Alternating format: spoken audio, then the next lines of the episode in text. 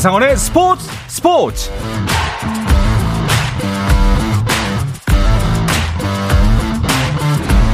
스포츠가 있는 저녁 어떠신가요? 아나운서 한상원입니다. 오늘 하루 이슈들을 살펴보는 스포츠 타임라인으로 출발합니다.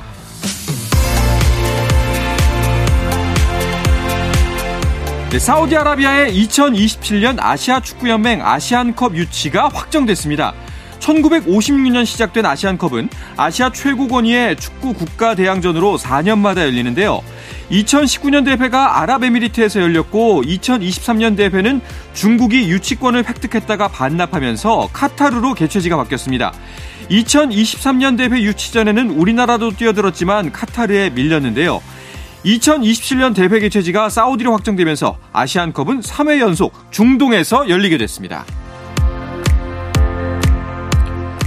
축구 국가대표 공격수 황의조가 프로축구 K리그로 잠시 복귀할 가능성이 커졌습니다. FC 서울은 황의조 측과 협상 중이며 아직 결정된 것은 아니지만 서로 좋은 시너지를 낼 방안을 찾기 위해 노력 중이라고 밝혔습니다. 황의조가 서울과 협상을 마무리한다면 성남 FC에서 뛰던 2017년 이후 약 6년 만에 K리그로 돌아오게 됩니다. 프로야구 SSG 랜더스 오른손 베테랑 투수 노경은이 수술을 은퇴 후로 미루고 스프링 캠프에 합류합니다. SSG 구단은 노경은이 담낭 염증은 있지만 수술할 정도는 아니며 지금까지 꾸준히 운동과 식이요법으로 잘 관리하면 문제가 없다는 소견을 받았다며 노경은은 오늘 미국 플로리다로 출국해 내일 팀 훈련에 합류한다고 전했습니다. 미국 프로야구 메이저리그 애틀란타 구단이 공개한 2023 시즌 스프링 캠프에 참가하는 26명의 초청 선수 명단에 박효준 선수가 올리지 못했습니다. 빅리그 훈련 기회조차 잡지 못한 박효준은 사실상 전력 외 평가를 받은 것으로 보여 난관이 예상됩니다. 미국 프로농구 NBA에서는 골든스테이트 워리어스가 미네소타 팀버울브스에 114대 119로 패했습니다. 타운스와 고베어가 빠진 미네소타에 패한 골든스테이트는 이로써 서부 8위로 추락했습니다.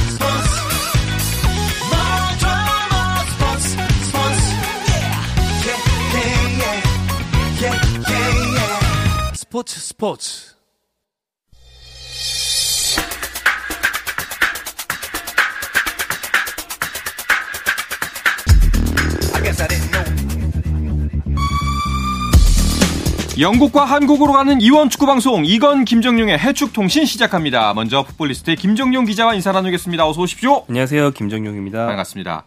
자, 영국에 있는 이건 기자도 연결합니다. 이건 기자 안녕하세요. 네, 안녕하세요. 영국 런던에 있는 이건입니다. 네, 반갑습니다. 이건 기자. 오랜만에 손흥민 선수의 골을 봐서 기분 정말 좋으셨겠어요. 네, 그렇습니다. 어, 지난달 28일이었죠. 영국 프레스턴에 있는 딥데일 스타디움에서 열린 어, 프레스턴 노스엔드와 토트넘의 FA컵 32강전 경기가 열렸어요. 여기에서 손흥민 선수는 선발 출전을 했고요. 후반 5분 그리고 후반 24분에 시즌 7호 골, 시즌 8호 골을 넣으면서 두 골을 넣으면서 어, 토트넘의 3대0 승리를 이끌었습니다. 어, 토트넘은요, FA컵 16강에 안착을 했는데요. 어, 손흥민 선수 경기 후에 직접 만나봤는데 여러 가지 뭐 오랜만에 골을 넣은 소감이든지 이런 것들을 한번. 저 자신한테도 또 팀한테도 상당히 중요한 타이밍에 골이 들어가서 오늘 경기를 이길 수 있어서 참 다행이라고 생각하고 또 가장 중요한 거는 저희가 지금 다음 라운드로 진출하는 게 가장 중요한 거였는데 사실 전반부터 많은 공격을 했는데도 불구하고 사실 쉽지 않잖아요. 홈 경기가 하는 홈 경기도 아니고 원정에 와서 이렇게 경기하는 것은 또 쉽지 않은데 또 FA컵은 항상 또 이변이 많고 surprise도 되게 많은데도 불구하고 또 후반전에 또 그런 골들로 좋은 타이밍을 가져가면서 또 이렇게 점수차를 벌릴 수 있어서 참 다행이라고 생각하고 뭐 이런 좋은 결과들이 앞으로 다가오는 시즌들에 다가오는 경기들에 조금 더 좋은 영향을 좀 끼칠 수 있었으면 좋겠습니다. 어, 와, 정말 진짜 간절히 바랬던 골이었는데, 이 두 골의 의미는 굉장히 크죠? 네, 그렇습니다. 다섯 경기 만의 득점이에요. 네. 부담감을 많이 털어버릴 수 있게 됐고요. 다섯 경기 만에 골이면 제가 늘 말씀드리는 게 사실 그 윙어 포지션에서 득점에도 가담하는 선수치고 절대 나쁜 게 아니거든요. 음. 근데 손흥민 선수는 지난 시즌 득점왕이다 보니까 기대치가 원체 높고 그렇죠. 그 기간 동안에 팀의 다른 선수들이 득점을 많이 못 해주다 보니까 좀 압박을 많이 받고 있었죠. 그래서 이제 부담감을 좀 털어버릴 수 있는 좋은 기회였을 것 같고 또한 이제 팀이 어, 새로운 공격수 아르나우트 단주마 선수를 영입한 직후라서 딱 지금이 진짜 보여줘야 되는 타이밍이었거든요. 어. 손흥민 선수가 보여주면서 그렇죠. 단주마 영입됐지만 내 자리는 음. 탄탄하다. 나 여기 있어. 네. 예, 잊지 마시오 라고 진짜 제대로 한번 보여준 것 같습니다. 이 두 골로 그 현지에서의 비판 여론은 좀 가라앉았을까요, 이건 기자? 네, 그렇습니다. 현지에서 이 경기 하기 전까지 손흥민 선수에 대해서 좀 의구심이 많은 그런 눈길의 기사들이 많이 나왔습니다. 네. 어, 손흥민 선수를 대신해서 히샬리송 선수를 띄우게 해야 된다라든지 이제 단주마가 들어왔으니 단주마를 선발로 내세워야 된다라든지 이런 이야기들이 많았었는데 어, 손흥민 선수가 FA컵에서 멀티골을 기록하고 난 이후에 어, 영국 현지 기자들도 저를 보면서 Sonny is back 손흥민 선수가 돌아왔구나 음. 라고 이야기를 하고요. 어, 그 이후에 기사들도 보면 전부 다 어, 손흥민 선수가 다시 한 번 더 자신의 재능을 꽃피웠다. 다시 한 번 더 world class로서의 어, 모습을 보여줬다. 특히 그 중거리 슈팅 골이 많았기 때문에 그런 모습을 특히나 언급하면서 손흥민 선수의 어, 경기력 어, 복귀, 경기력이 다시 돌아왔음을 다 칭찬하는 기사들로 어, 신문 일면이 채워졌습니다. 네, 아, 그 중거리 맨발 가마치기 진짜 너무 그림 같은 골이었습니다. 아, 약간 더 또 반가운 소식이 토트넘이 이제 32강전에서 이렇게 3대 0으로 승리하고 올라갔고 16강전에서도 맞붙을 상대가 하위 리그 팀을 만나게 됐다면서요. 네, 그렇습니다. 이런 토너먼트 대회이기 때문에 대진은 중요하죠. 네. 특히 네. FA컵은 어, 잉글랜드 FA, 저기 축구협회에 등록되어 있는 팀들이 다 나오는 것이기 때문에 음. 1부부터 저 하위리, 하부리까지 다 나오잖아요. 네. 네, 중요한데 어, 16강에서 맞설 상대가 5부에 있는 렉섬 또는 2부에 있는 셰필드 두팀 음. 중에 이제 승자와 만나게 됐어요. 뭐 어느 쪽이 됐든 토트넘보다는 몇 수 아래니까 네. 토트넘이 일단 이길 확률이 높다는 점에서 좋고 음. 그리고 이 경기에서 이진급을 내보내도 될 정도로 여유가 있잖아요. 어. 그러니까 손흥민을 비롯한 주전 선수들의 체력 안배 차원에서 좋고 여러모로 좋게 됐고요.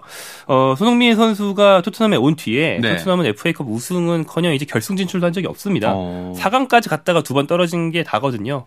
뭐 우- 결승까지 갈 수 있다면 나가 우승을 할 수 있다면 손흥민 선수의 좀 트로피 진열장이 빈약한 그런 프로 커리어에 큰 도움이 되겠죠. 그렇군요. 자, 그런데 이건 기자, 그 아까 뭐 이제 새로운 선수들을 영입했다는 소식을 전해드리긴 했는데 뭐 이적 시장에서 단주마라는 공격수와 함께 포로라는 선수를 또 영입했네요.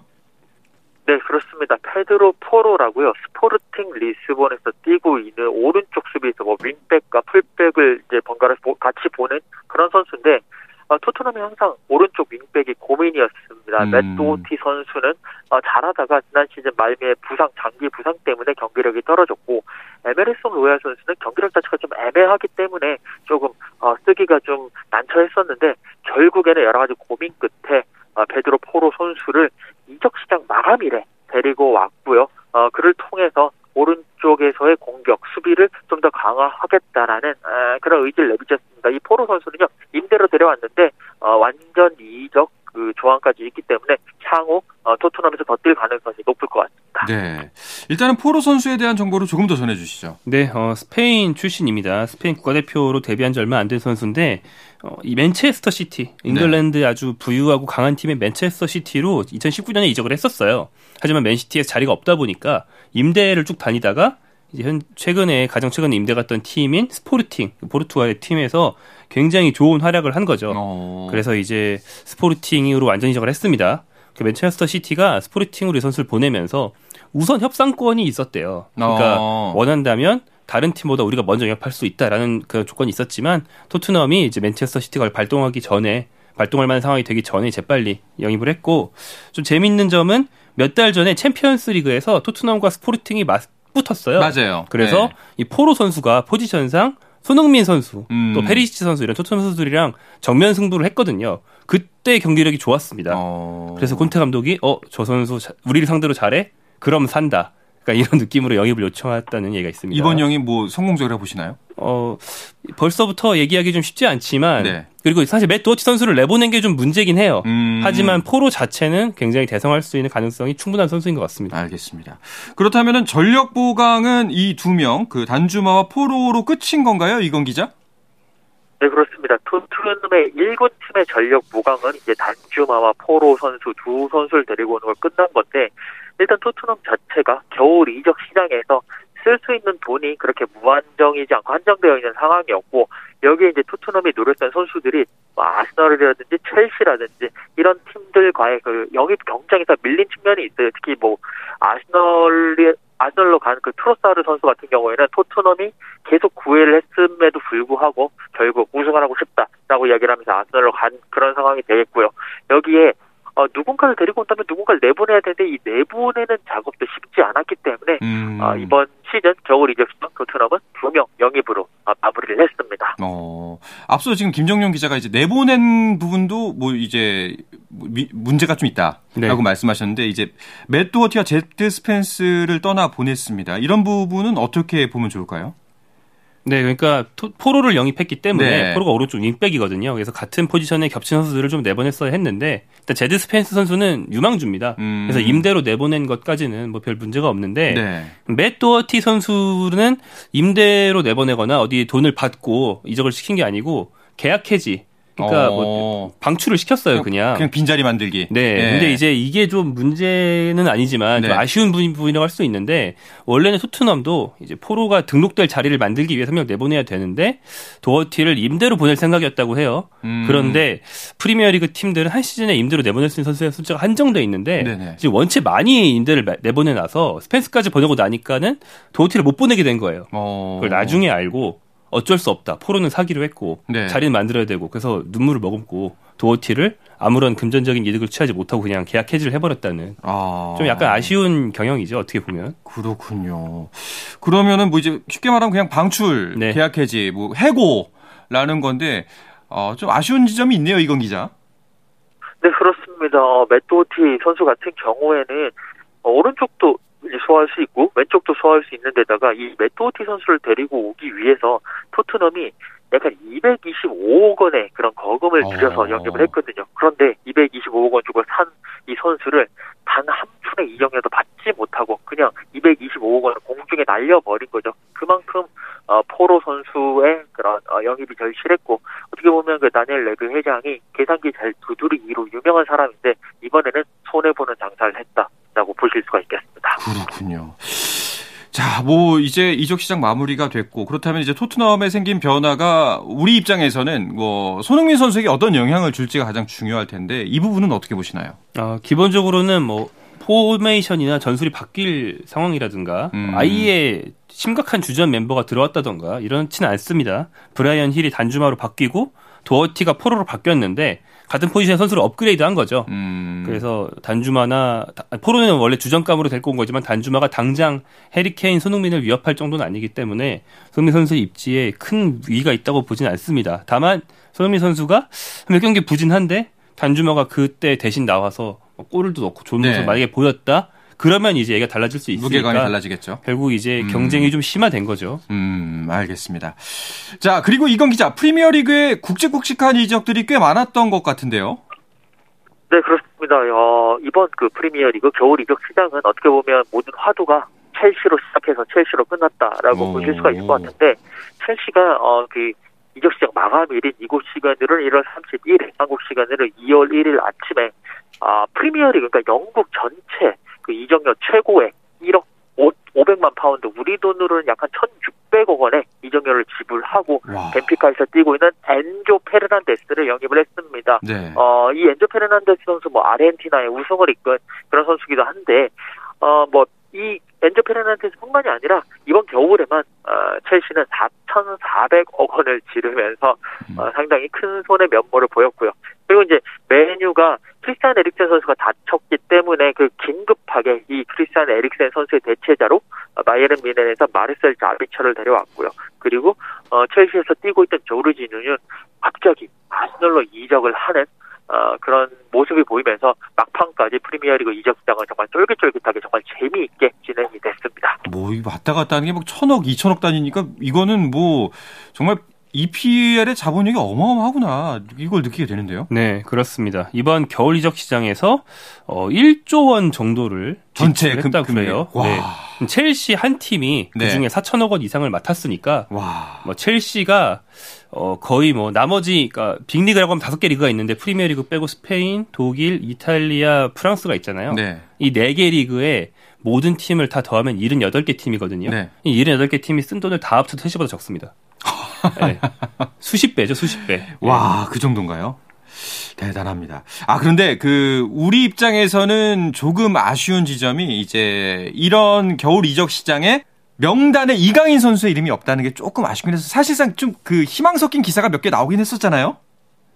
네, 그렇습니다. 이강인 선수를 이제 영입하고자 하는 팀들이 프리미어 리그에도 꽤 많이 있었다라는 기사들이 나왔거든요. 네. 아스톤 빌라라든지 뉴캐슬, 브라이튼 이런 팀들이 원했다라고 했는데 결국에는 마요르카가 이강인 선수를 팔지 않겠다라고 이야기를 했고 그리고 이강인 선수 영입을 원한다는 팀들은 아, 이강인 선수가 가지고 있는 바이아웃 그 금액을 내지 않겠다라고 하면서 음. 결국 접점을 찾지 못했습니다. 그래도 이강인 선수가 마요르카에서 좋은 모습 보이고 있기 때문에 다음 이제 여름 이적 시장에서는 분명히 어딘가로 갈 가능성이 높을 것 같고요. 그게 이제 행선지가 어디가 될지는 좀 더 지켜봐야 될 것 같습니다. 네, 일단은 그 소속팀 마요르카에서 조금 더 활약을 펼쳐서 여름 시장, 여름 이적 시장을 더 크게 한번 노려보는 게 좋을 것 같네요.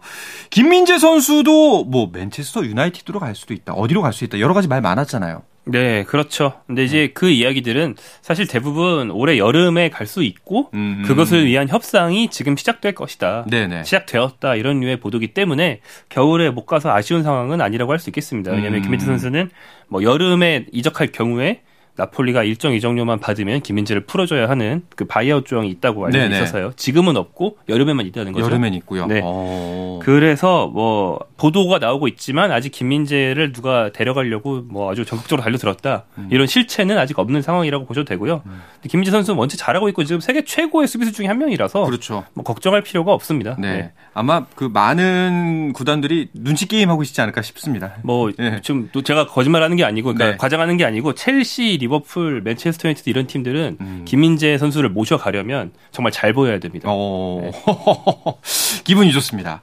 자, 이강인 선수나 김민재 선수 같은 경우에 뭐 일단 겨울 이적 시장에서는 잔류를 선택했지만 그 뭐 라리가와 세리에 A 등에서 주목할 만한 이적들 많았나요?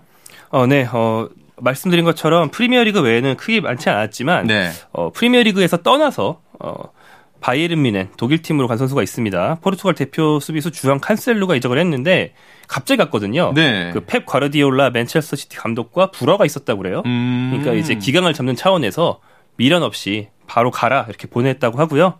또 뭐 큰 이적은 아니지만 뭐 하나 재미있는 거라면 멕시코 대표 골키퍼라서 우리가 월드컵에서 익숙하게 본 네. 오초아라는 선수가 예. 있는데 이 선수 38살이거든요. 어. 근데 멕시코 리그 팀에서 뛰다가 이번에 이탈리아의 살레르니타나라는 하위권 팀으로 유럽 이- 재도전을 했어요. 어. 재도전 목표가 이를 바탕으로 3년 반 동안 컨텐츠 잘 관리해서 2026년 월드컵에 또 나가겠다는 거예요. 와. 만약에 나가면 골키퍼니까는 뭐 41살 나갈 수 있거든요. 네. 만약에 나가면 월드컵 역사상 유일하게 6회 참가 선수가 됩니다. 이런 네. 목표가 있는 거죠. 그러니까 오초아 선수 한참 전부터 본 것 같은데요. 근데 대단한 어 정말 응원하게끔 만드는 목표네요. 이거는. 어, 네, 그렇죠. 인간 네. 승리에 도전하는 거죠. 그렇죠.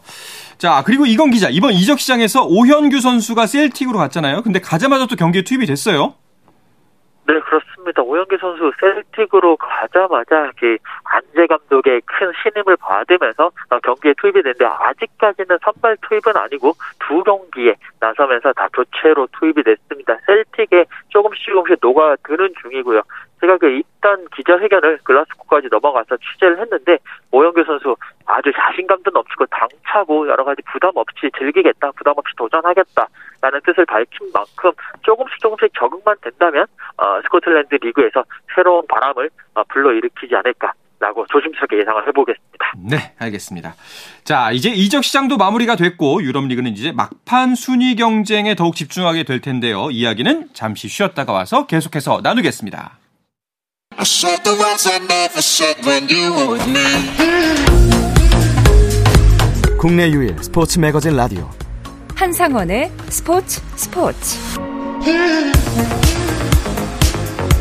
영국과 한국을 넘나드는 이원 축구 방송 이건 김정용의 해축 통신 듣고 계십니다. 풋볼리스트의 김정용 기자, 영국의 이건 축구 전문 기자와 함께 하고 있습니다. 자, 이건 기자, 프리미어 리그 같은 경우에는 아스널이 선두 자리를 지키고 끝까지 우승을 할 수 있을지 여기에 가장 큰 관심이 모이지 않을까요? 네, 그렇습니다. 지금 현재 어, 순위표를 보시게 되면 아스널이 승점 50으로 1위를 달리고 있습니다.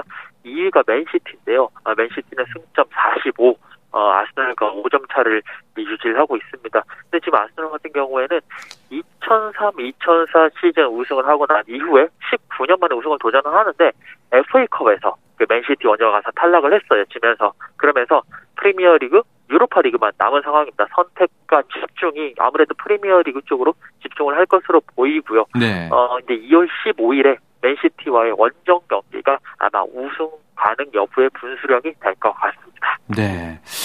자, 일단 순위표를 보면은 뭐 아스널이 승점 50점으로 선두, 그리고 그 뒤가 맨시티, 뉴캐슬, 맨유, 그리고 토트넘이 계속해서 아직까지 5위에 자리하고 있고 브라이튼, 풀럼, 브렌트, 리버풀, 첼시까지의 순위가 되는데 김정용 기자 같은 경우에는 어, 일단은 뭐 1, 2, 3, 4, 뭐 토트넘까지 해서 어디가 우승할 것 같으세요? 아, 우승이요. 네. 우승은 역시 아스널의 음. 우승을 좀 유력하게 봅니다. 맨체스터 시티 아니면 아스널이라고 생각을 하고요. 뉴캐슬 유나이티드가 뭐 겨울에도 보강을 했지만 뭐 1위를 아직 노릴 수 있는 전력까지는 안 됐다고 안 된다고 아. 보고. 근데 이제 아스널은 자신들과의 싸움이죠. 맨시티와의 경쟁이라기보다는 음. 자신들이 실족을 하면 맨시티가 치고 올라오는 건데 뒤처지는 거고 네. 실족하지만 않으면 되는데 이걸 아니까 어떤 얇은 선수층이라는 유일한 문제를 좀 보완하기 위해서 결의적 시장에서 조르지뉴도 사고 소폭의 보강을 했어요. 네. 그래서 아스널이 어떤 추락할 위험 부담을 최소화하려고 1호를 보냈습니다. 그것이 좀 결실이 있다면 지킬 수 있을 것 같아요. 알겠습니다. 자, 토트넘도 갈 길이 바쁩니다, 이건 기자. 네, 그렇습니다. 지금 토트넘 같은 경우에는 아, 승점 36으로 5위를 달리고 있습니다. 아, 4위가 체스터 유나이티드인데요. 승점 39점, 토트넘과 3점 차입니다. 어, 지금 이런 상황에서 어, 토트넘 같은 경우에는 그 안토니오 콘테 감독이 당남염 수술을 하면서 한 2월 중순까지 감독 없이 경기를 하는 그런 아찔한 상황을 맞이해야 되기 때문에 어, 그런 부분에서 고비가 될 것으로 보입니다. 그렇군요. 자, 탑4 안에 들 수가 있을지 좀 이제 2월에 있는 경기들이 중요할 것 같은데요. 첼시 같은 경우에는 앞서 이제 이적 시장에서 4,400억 원을 썼다고 했는데, 이야, 첼시 대단한데라고 생각할 뻔 했다가 순위표를 보면 이해가 갑니다. 네, 첼시가 10위예요. 예. 굉장히 부진하고 뭐 챔피언스리그 나가려면 4위 맨체스터 유나이티드 따라잡아야 되는데 10점 차, 승점 10점 차가 납니다. 근데 이제 첼시 같은 경우에는 좀 특이한 게 4,400억 원이나 돈을 썼지만 보시면 대부분 처음 들으시는 이름이 되게 많아요. 어... 거의 대부분 그렇거든요. 그러니까 네. 유망주들을 뭐 저- 과감하게 사오느라 원래 몸값 이상을 주고 사온 선수가 되게 여러 명이고 거기 돈을 쓴 거거든요. 음, 그래서 이 선수들이 후반기에 얼마나 잘해줄지 정말 완전 미지수예요. 그렇다면 이제 뭐 이번 시즌도 이번 시즌이지만 사실상 리빌딩이라고 보면 되겠네요. 그렇긴 하지만 너무 비싼 돈을 썼기 때문에 챔피언스리그 못 나가면 또 재정 위기가 올 수 있거든요. 어... 그래서 이 유망주 중에 몇 명이나 프리미어리그에 적응하고 또 1군에서 경쟁력을 보여주느냐에 정말 남은 시즌 절반에 모든 게 달려 있다고 해도 과언이 아닐 정도로 뭐 변수가 정말 많습니다. 알겠습니다.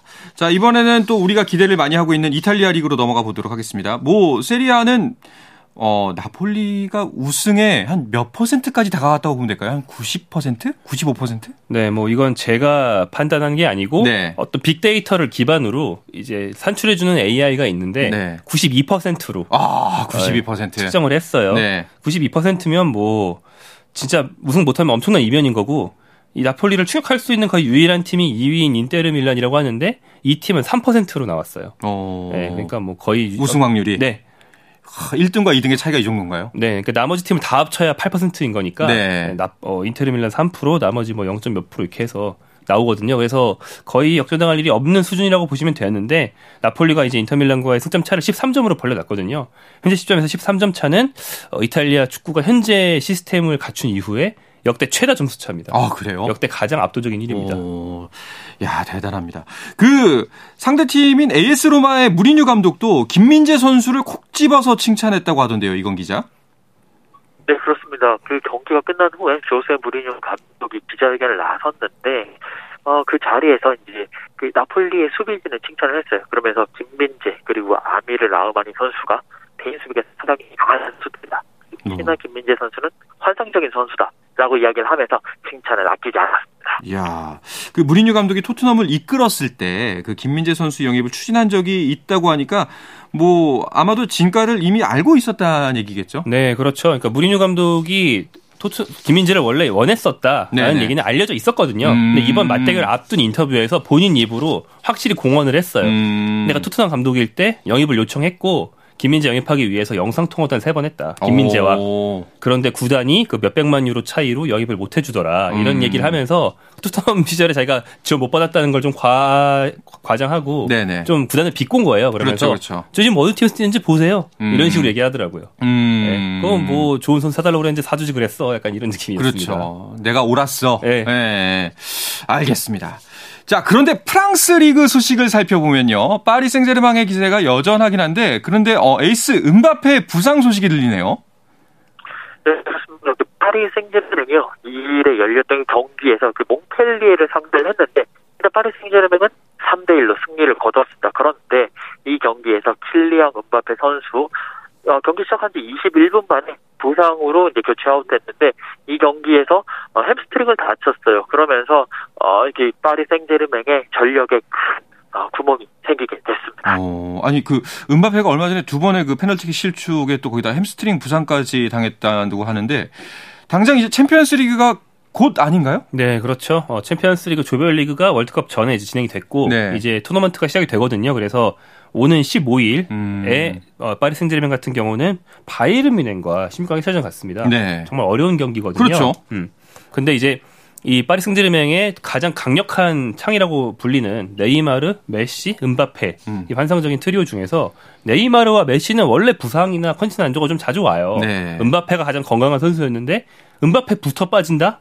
이거는 이 쓰리톱 중에서 두 명 정도를 빼고 할 수도 있는 거라서 뭐 굉장히 큰 위기라고 볼 수 있는 거죠. 난적을 만난 상태에서 그 난관마저 있네요. 자기 팀 안에. 근데 만약 빠질 때 얘기고 이제 파리 생제르맹 감독은 부상이 아닐 쪽으로 낙관하고 있다고 얘기를 하긴 했습니다. 음, 알겠습니다. 자, 이야기를 끝으로 이번 주 해축 통신은 마치겠습니다. 이건 기자 오늘도 고생하셨습니다. 고맙습니다. 네, 감사합니다. 네, 풋볼리스트 김정용 기자도 감사합니다. 고맙습니다. 네, 내일도 저녁 8시 30분에 뵙겠습니다. 한상원의 스포츠 스포츠.